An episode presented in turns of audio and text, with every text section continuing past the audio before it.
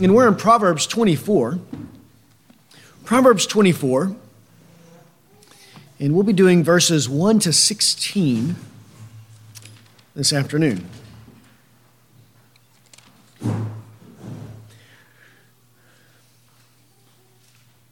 Proverbs 24, let's read verses 1 to 16.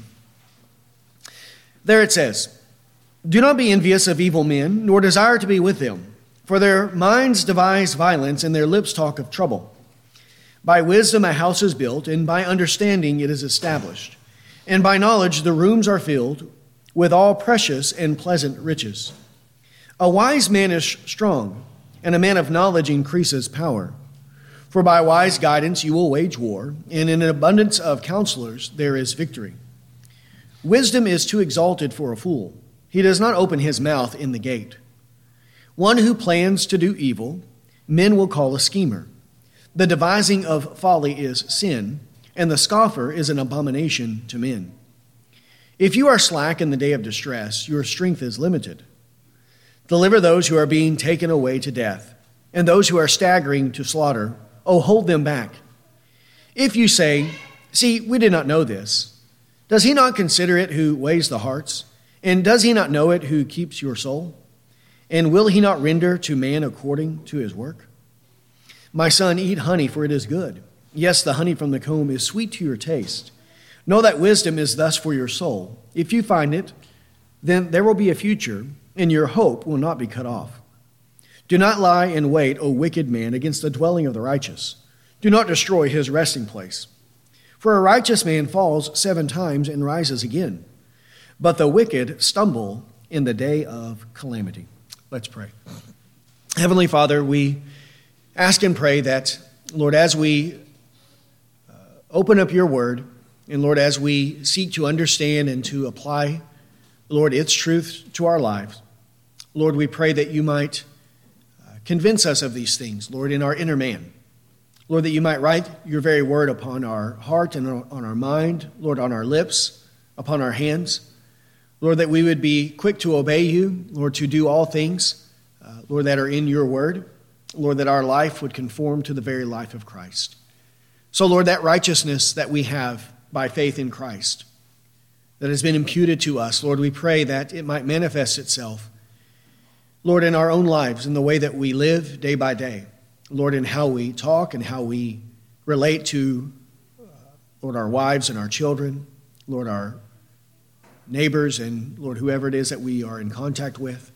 Lord, as we live before you day by day, we pray that we do so in a way that is pleasing to you. And it is in Christ's name that we pray. Amen. Well, here again, we continue in the book of Proverbs where you do have this deposit of uh, practical righteousness. this is what the book of Proverbs is dealing with. Uh, not only the commending of wisdom to us and the necessity of, of uh, receiving it and applying it to our lives, but also many uh, ways in which this wisdom is manifested and ought to be practiced day to day in our life. We know that God has called us uh, not to live an unholy life, but when we are converted, when we are called to salvation, we are called to walk in newness of life. And the book of Proverbs gives us a very valuable guide for how it is that we ought to live in these various circumstances and situations that we find ourselves in, right? This is the case with all of us. We find ourselves each and every day in many different scenarios, situations, conversations with this person, with that, relationships, right? We have uh, all of these things, these a- aspects and facets of our life, and we are to conform our lives as best as we can to the very life of Christ. And so, how do we do that? Well, the book of Proverbs is a very valuable guide because it teaches us in practical ways how it is that we are to live day by day in a way that is pleasing to the Lord. So let's begin there in Proverbs 24, verses 1 and 2.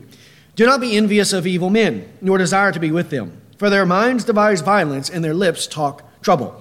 Here, one such practical aspect of the way that we ought to live is not to be envious of evil men, nor desire to be with them. That there is this temptation and this desire to be envious of pros- prosperous evil men. And many times, uh, often is the case in this present world, that those who have the greatest prosperity, those that have the most money and power, are typically evil men who give themselves over to many evil things. Many times they arise or they rise up to their position of prominence by sin, and they maintain it by sin, and by the wealth and power that they have, they open themselves up to many various sins uh, that can be committed in this life. And there is this temptation to want to be like them because of their prosperity. But he's saying here, we shouldn't do that. We have to judge people in a proper way and see that all of the wicked, all of those who are evil, ultimately they will be destroyed. Though they may have in this life some temporary comforts, some temporary pleasures, they may seem to be above all of the troubles and afflictions of this life, but ultimately there is coming a day of judgment and they will answer for all of their crimes. So why would we be envious of those who we know are destined to destruction if they do not repent of their sins? He says, don't envy them and don't desire to be with them, to be with them when they are committing their sins, when they're living the lifestyle of the rich and famous. So we have to fight against this and pursue righteousness, pursue peace, do those things that are pleasing to the Lord, even if the result is present afflictions and turmoil, because we know that we're not living for this present life, but we're living for the life to come. Right? These people, their minds devise violence and their lips talk trouble. What is on their minds and what is on their lips and what is in their life is violence, it's trouble, it's sin, it's evil, it's things that are displeasing to God, and God has set himself against them. So, why would we envy those that God is going to destroy? Why would we want to be with those that God is going to bring to ruin and destruction? Because if we are with them, then what will happen to us? We'll be ruined along with them, right? We'll be destroyed just as assuredly as they are if we partake of the sins that they partake of. Psalm 73, we know uh, this was the case here as well. Psalm 73, this was the temptation that was there presented before the prophet. Psalm 73 1 Surely God is good to Israel, to those who are pure in heart. But as for me, my feet came close to stumbling. My steps had almost slipped.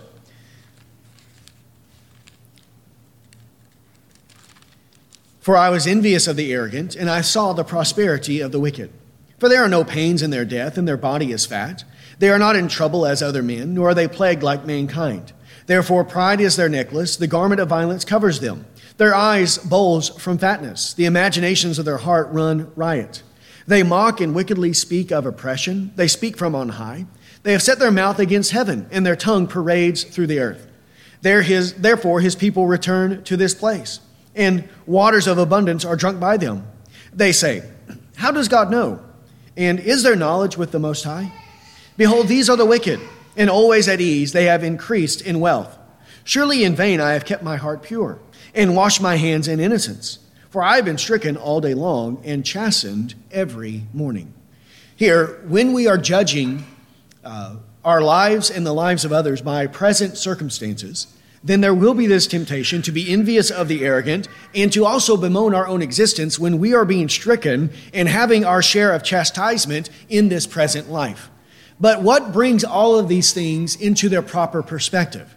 we have to have a knowledge, an understanding. We have to have our eyes fixed on the life to come and what is going to happen to those who are godless and those who are evildoers. And later in the psalm, he talks about God setting them on slippery places in that they will fall to their own ruin and destruction. Certainly, in the case of the rich man and Lazarus, in the present life, many people would have been envious of the rich man.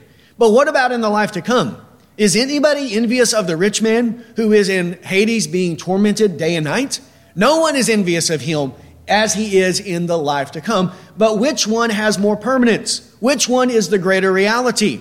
The temporal blessings and comforts of this present life or the eternal, right, fixed torments of the life to come?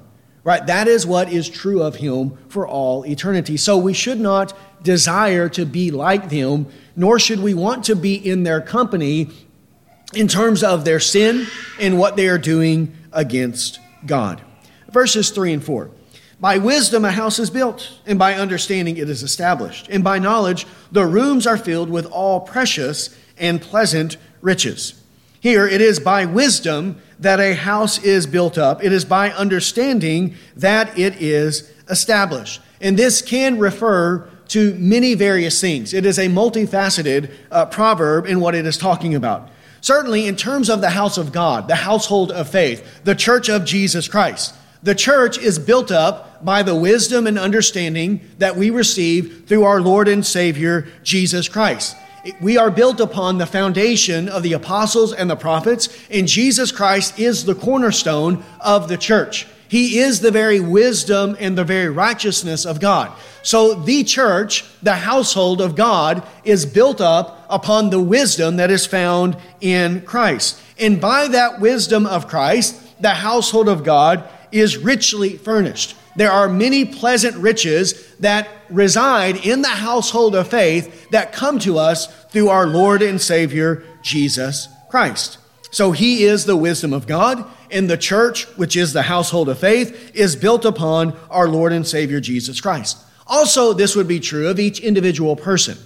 The salvation that we have as individual believers, right, that salvation has come to us that faith is built up upon the wisdom of God found in Christ. And we are described, our present lives, the, uh, each individual is described as a person who builds a house, whether that is on a foundation of rock or whether that is on a foundation of sand. It is the wise man who builds his house upon the rock. And that wisdom in Matthew chapter 7 is seen in those who hear the word of Christ and keep it or obey it. We, they are likened unto the wise man who builds his house upon the rock. Those who, hears, those who hear the words of Christ and who do not obey them or do not keep them are like the fool who builds his house upon the sand. And then the winds come and the rains fall and the house comes down to its ruin. So the individual person, their life should be built upon this wisdom. And when that is true, then their rooms will be filled with all precious and pleasant riches. Also, this can be true of the Christian family as well, right? In our own households, where there is a husband and there's the wife and there are the children.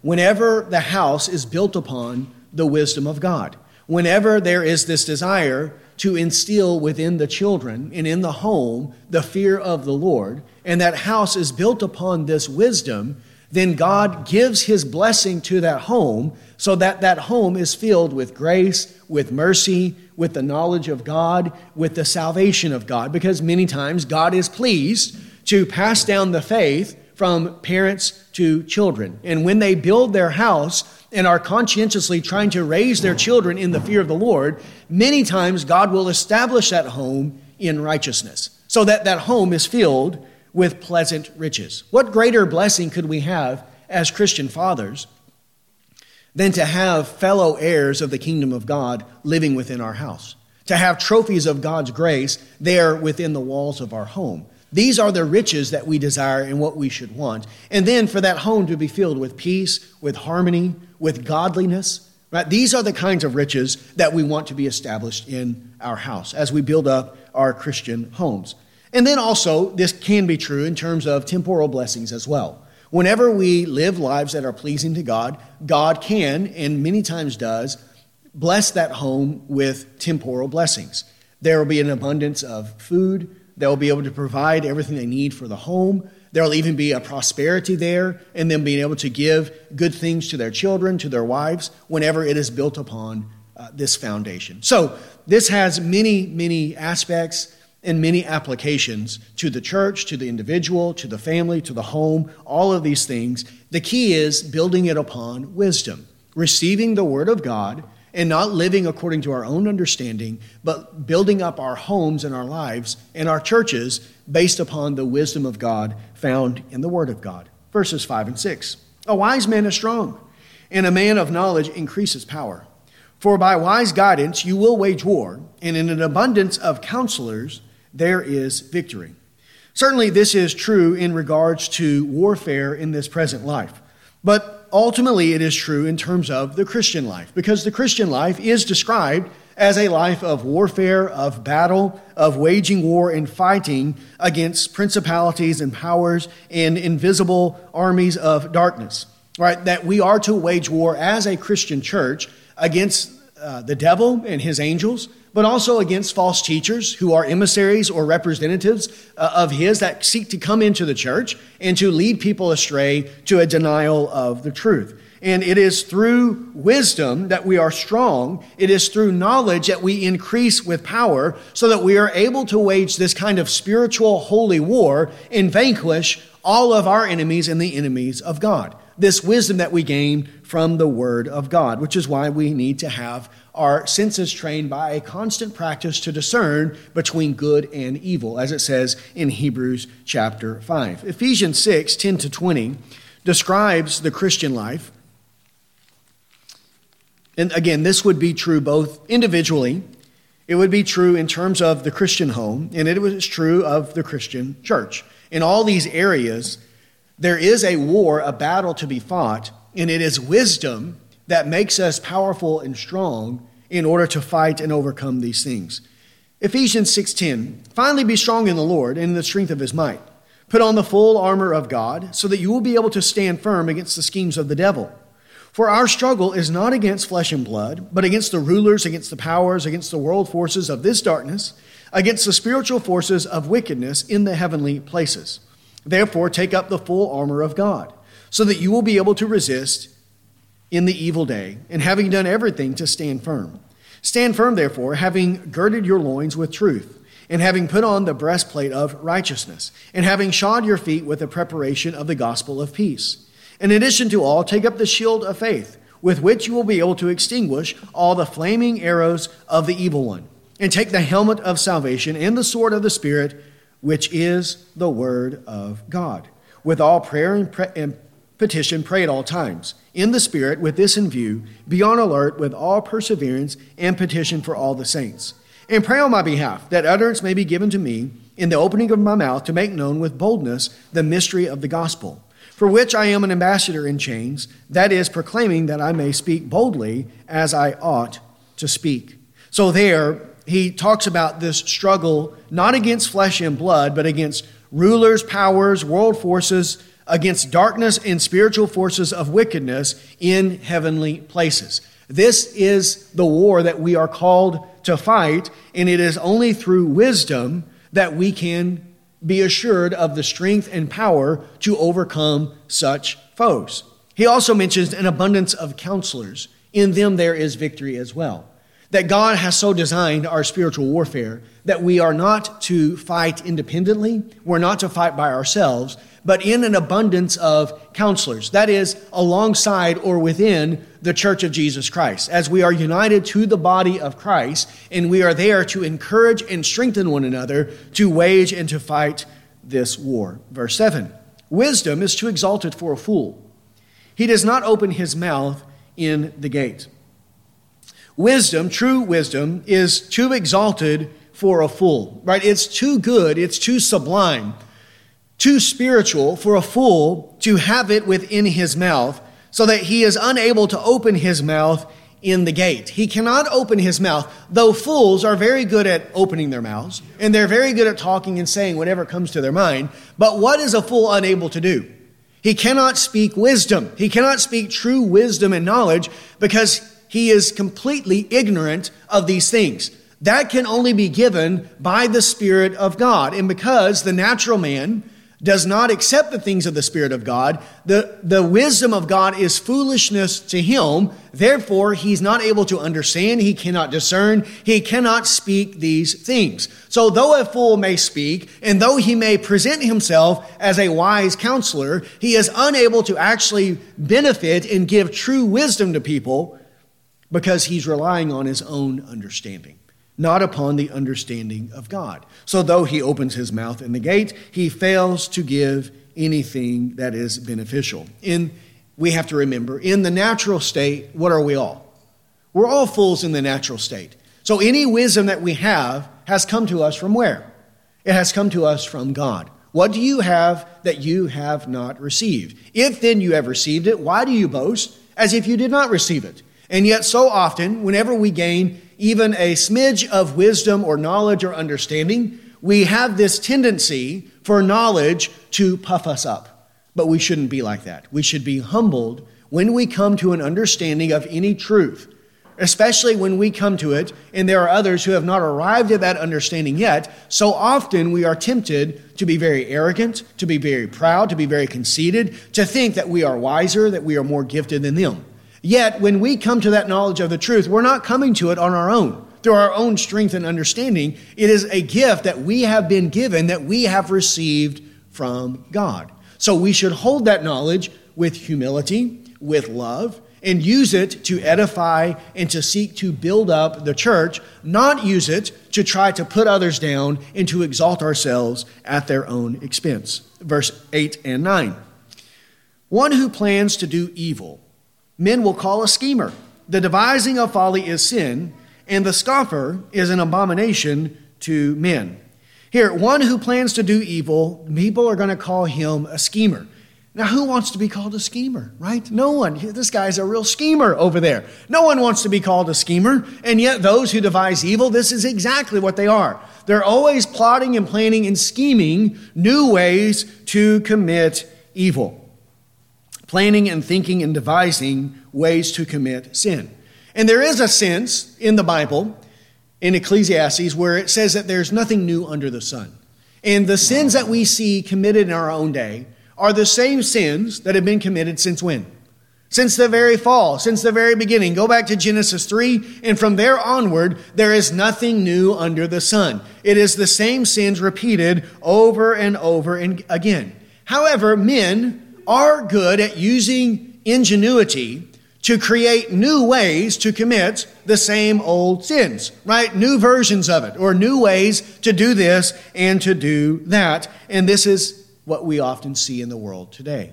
Instead of using their industry, their ingenuity, the natural gifts that God gives to men, certainly sometimes there are these are used to benefit mankind, such as in communication. It is a great blessing to be able to pick up a phone and to call my mom and dad who live over in Baggs, Oklahoma, and talk to them every day. And if we want to do it on a video conference, we can I can see their beautiful face, and they have to look back at my not so beautiful face. But it's a wonderful blessing to be able to do such things. That is a, an advancement in the way that we communicate. Certainly, the advancements we've seen in transportation.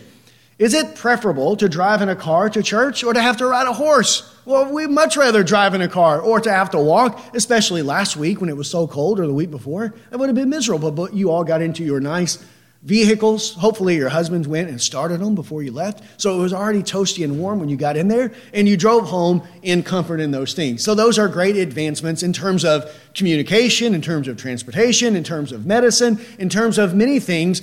People use ingenuity, they use the natural gifts and blessings that God bestows upon men in order to improve the quality of life, to make things better for mankind, and that is a good use of those things. However, what do people also use ingenuity for? To, com- to commit sins against God. New ways, they'll take whatever it is and they'll find some way to corrupt it, some way to defile it, and they love to devise schemes in order to create new ways of sinning against God. And this is a very horrible thing when it happens. And this is coming from the devising of folly, which is here called a sin even the devising of folly in the mind, before it is acted upon, before it actually manifests itself in the world, already it's what? Even in the mind. It's already a sin in the heart and the mind. Then it manifests itself outwardly in the words, in the deeds, in the actions, but it already is a sin in the heart and in the mind. The thoughts and intention are always on evil. And we know from Exodus chapter 20, verse 17, that the 10th commandment forbids coveting. And coveting is a sin of the heart. It's a sin that takes place in the mind. And it's already a sin before the person goes and steals his neighbor's possessions. Before he goes and seeks to commit adultery with his neighbor's wife, he's already committed the sin in his heart and mind through the sin of coveting. And so we must seek to be purified of such things and mortify the deeds of the flesh not only those outward sins, but also pray that God would conform our very minds to the image of Christ, right? That we would be transferred, as it says in Romans 12, 1 to 2, transformed by the renewing of our mind. We have to have our mind conformed to the mind of Christ. And if our mind and heart is conformed, then what will be true of our tongue? What will be true of our actions? They also will be conformed as well. Verse 10 If you are slack in the day of distress, your strength is limited. If you are slack, if you're lazy, if you are weak in the day of distress, then that's when you need greater strength. You need greater vigor during the day of distress. Right? Whenever you're walking downhill, it's very easy to walk at a brisk pace. But when you're walking up a hill, it takes more effort. It takes more zeal in order to reach your destination. And so it is in the day of distress. If you think in the day of distress you will be able to easily live the Christian life, easily live the life of faith, then what is going to be true of you? Your strength is going to be very limited. If you have weak faith, it will be very hard in days of distress will greatly injure your faith and your Christian life because there is such a weak faith there. We need to have a strong faith, a strong faith that is able to endure these days of distress and these days of evil. Little faith equals little strength. Verse 11 Deliver those who are being taken away to death, and those who are staggering to slaughter, oh, hold them back. If you say, See, we did not know this does he not consider it who weighs the hearts? And does he not know it who keeps your soul? And will he not render to man according to his work? Here, those who are being taken away to death, those staggering to slaughter, he says, hold them back. Do whatever you can to preserve, to deliver them from this horrible outcome. When we see sinners who are living in their sin, are they not being delivered over, taken to death? Are they not staggering toward a day of slaughter? This is what is happening to them, and it's not unjust. It is just because this is the just reward of our sin. But that was true of us as well. Were we not in our sinful state also being taken away to death? Were we not also staggering there toward slaughter?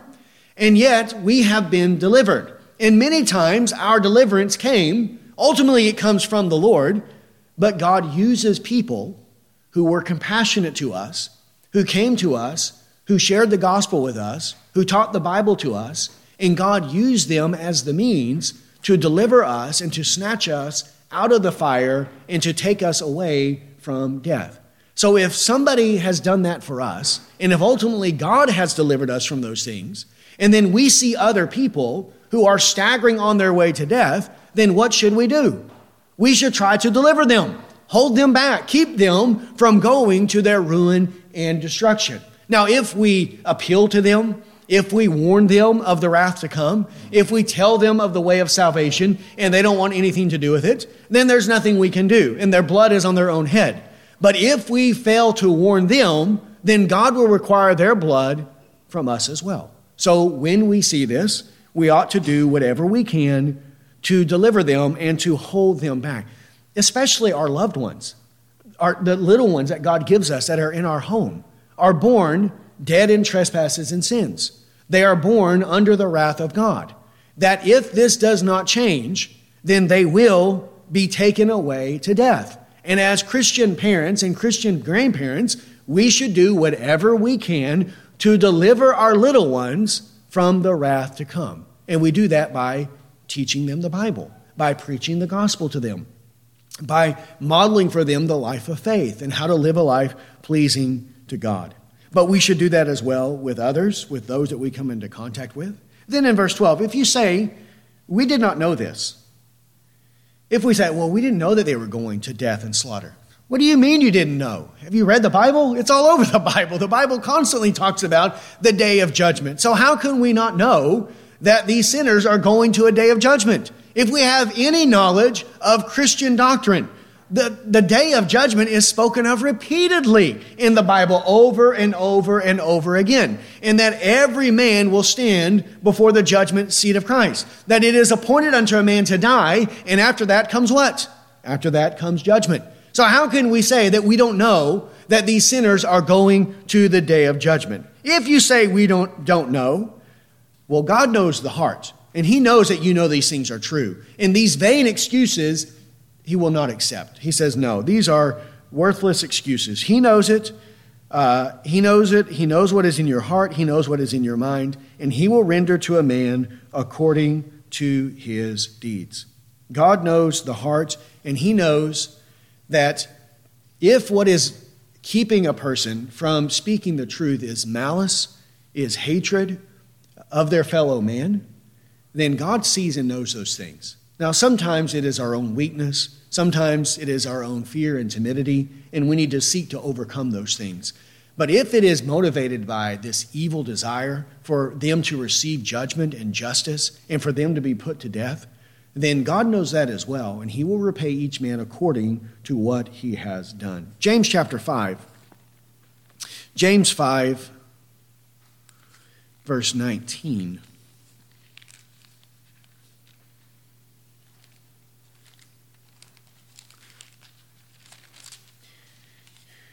James 5 19 says, My brethren, if any among you strays from the truth and one turns him back, let him know that he who turns a sinner from the error of his way will save his soul from death and will cover a multitude of sins. Here, if one from the, the brethren, from the body, is straying from the truth, straying from the gospel of Christ, and one person comes and turns him back, right? If he's straying from the truth, then he's straying toward death. This is where he is headed. But you go and you turn him back, then he says, No, that the one who turns a sinner from the error of his way will save his soul from death and cover a multitude of sins. Not that we save people, but we are the means or the tool used by God in order to bring about their deliverance whether that be their initial conversion or whether that be, in this case, an erring or a straying brother that God brings back to the faith. God uses means, He uses circumstances to accomplish His will. And when we are being faithful to the Lord, to love our brother, to love our neighbor as ourselves, and going and, discharging our duty toward them, then God can and will use those things to bring back the brother who was straying, and you are saving their soul from death. You're doing it out of your love, your pity, your mercy for this person. You don't want them to, to be destroyed, and so God uses you to do such things. Also, while we're in James, James chapter 2, verse 13, this would apply to the end of uh, Proverbs 12, 24 12. Judgment will be merciless to the one who has shown no mercy. Mercy triumphs over judgment. The one who shows no mercy will re- not receive mercy on the day of judgment. Right? Again, not that our showing mercy earns us mercy, but what proves that we have received mercy from God is that we will become merciful people. Just as God has mercy on us, then we will have mercy and compassion on others as well. In Christ, as we read earlier this morning from Romans chapter 5, demonstrated his love for us in this, and that while we were still sinners, Christ died for us. So, are we only to be merciful to those who are believers? Are we not to be merciful even to those who are sinners? Wasn't Christ merciful to us when we were still in a state of sin? So, the way that we have received mercy is how we should give mercy to others. So, when we see sinners in their sin, destined for destruction and ruin and a eternity of misery, then we ought to be moved with compassion and mercy for them to do whatever we can to deliver them from this state of misery and from this impending doom that will come upon them. Proverbs 24 13. My son, eat honey, for it is good. Yes, the honey from the comb is sweet to your taste. Know that wisdom is thus for your soul, and if you find it, then there will be a future, and your hope will not be cut off. There, honey is good. Honey from the comb is sweet to the taste. And this is something that is universally recognized and understood. Honey is a delightful thing to eat. This is why you like to get a, a good biscuit, some butter on it, and you put honey all over it. And who doesn't like that, right? Only someone who's insane wouldn't like uh, good sweet honey on a biscuit. Well, just as honey is sweet to the taste, so also wisdom is that for our souls. Right? There is this correlation between the physical and the spiritual, between the seen and the unseen. Just as honey is a delightful thing to taste, So also wisdom is a delightful thing for the soul, and it brings a great benefit to it. And this is something that will be true of believers. Believers have a taste, they have a desire for the honey, for the sweetness that comes from the Word of God. Unbelievers, they don't like it. For them, what is honey is actually very bitter to them, and they don't like the way that it tastes, and it is repulsive to them. But for those who are believers, what is bitter to an unbeliever is very sweet to the believer because their taste buds spiritually have been properly intuned to the Word of God. Right? In our natural state, everything is out of whack. There is no proper alignment to what is good and right and proper. But in a converted state, in the state of salvation, then our taste buds, spiritually speaking, are rightly ordered, and we have a desire for such things. This was the case in Ezekiel chapter 3, verse 3. When he ate the word of God, the scroll that came to him, it was sweet to him. It was sweet in the way that it tasted, it was good to him. Now, when he went and gave that same sweetness to the people of Israel, it was very bitter to them. They didn't like it in one bit.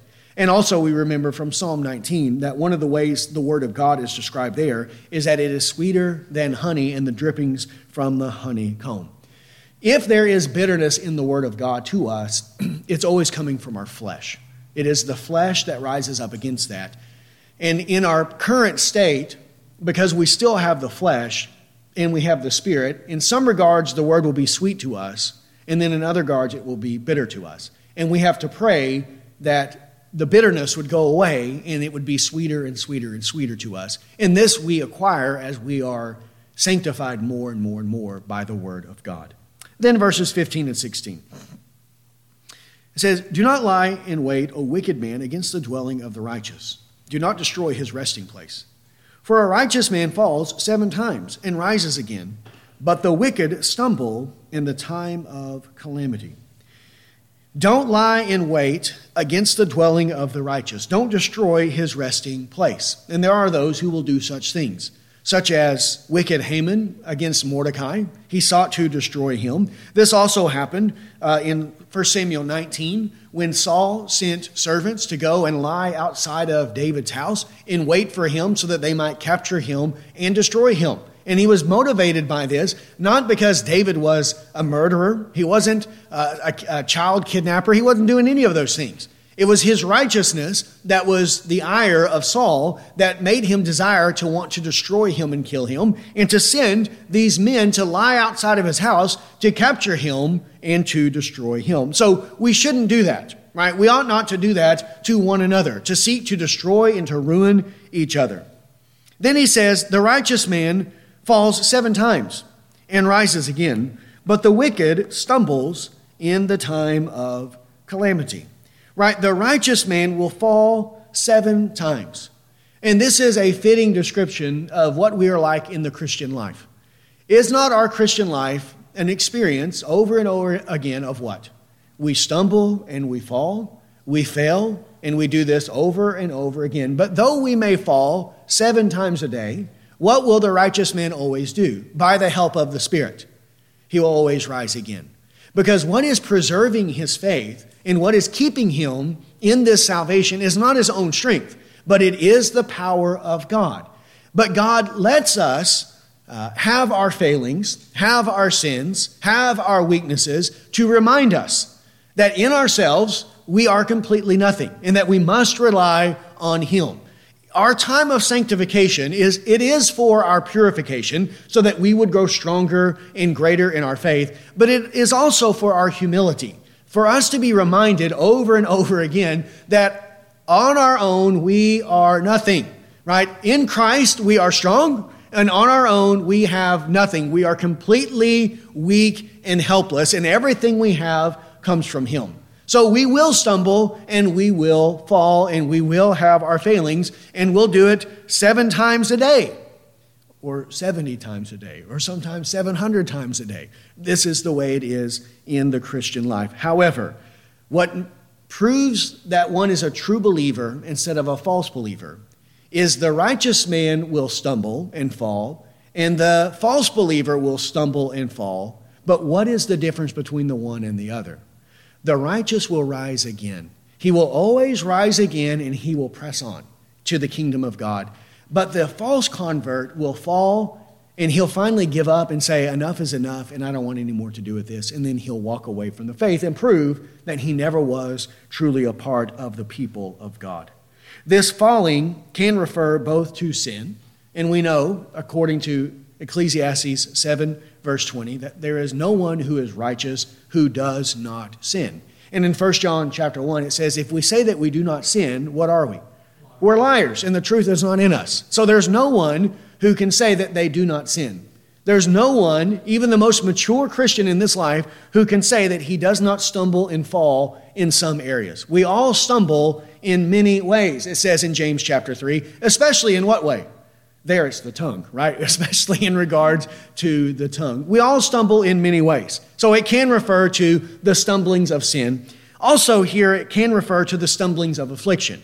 That God afflicts us seven times a day, or seven times, or in many ways, God chastises his children. And when we are afflicted by the Lord, such as Job was in the book of Job, this is a kind of falling into affliction, being brought under this sore, harsh circumstances from the Lord. And yet, what did Job ultimately do in the midst of all those sufferings and persecutions?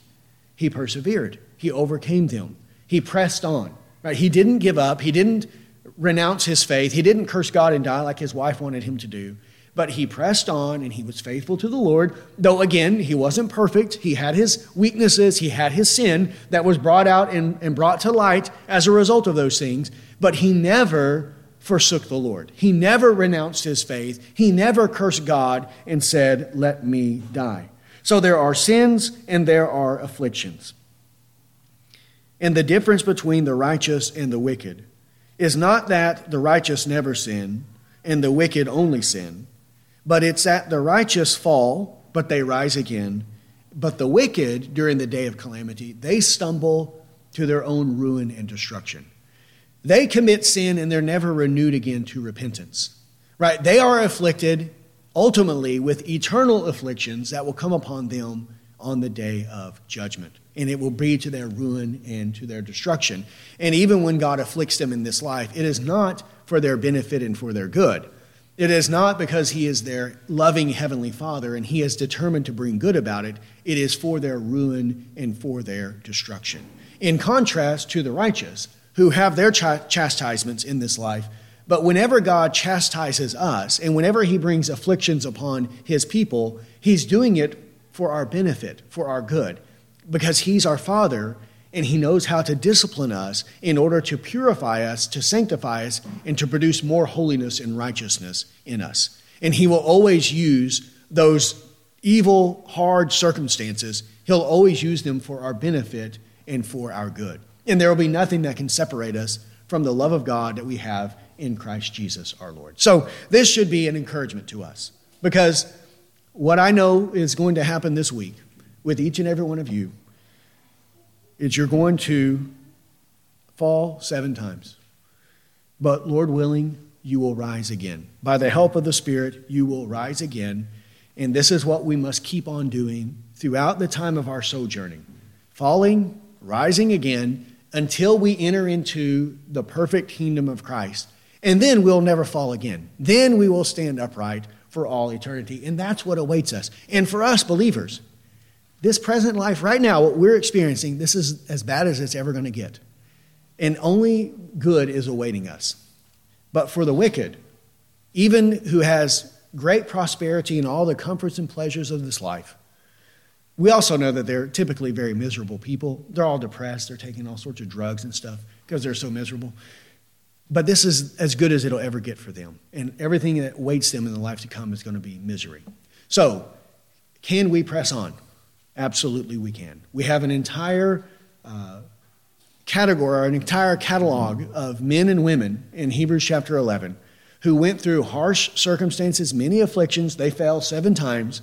They continued to press on, and they entered into their heavenly reward. And we must follow in their footsteps. We must follow our Lord and Savior Jesus Christ, who, for the joy set before him, was able to endure the sufferings of the cross. So we can endure ours as well. And let us do so. Let us press on until we enter into the kingdom of God. Well, let's pray, and then we will be dismissed. And Casey McDaniel, I'm going to ask you if you'll pray and dismiss us today.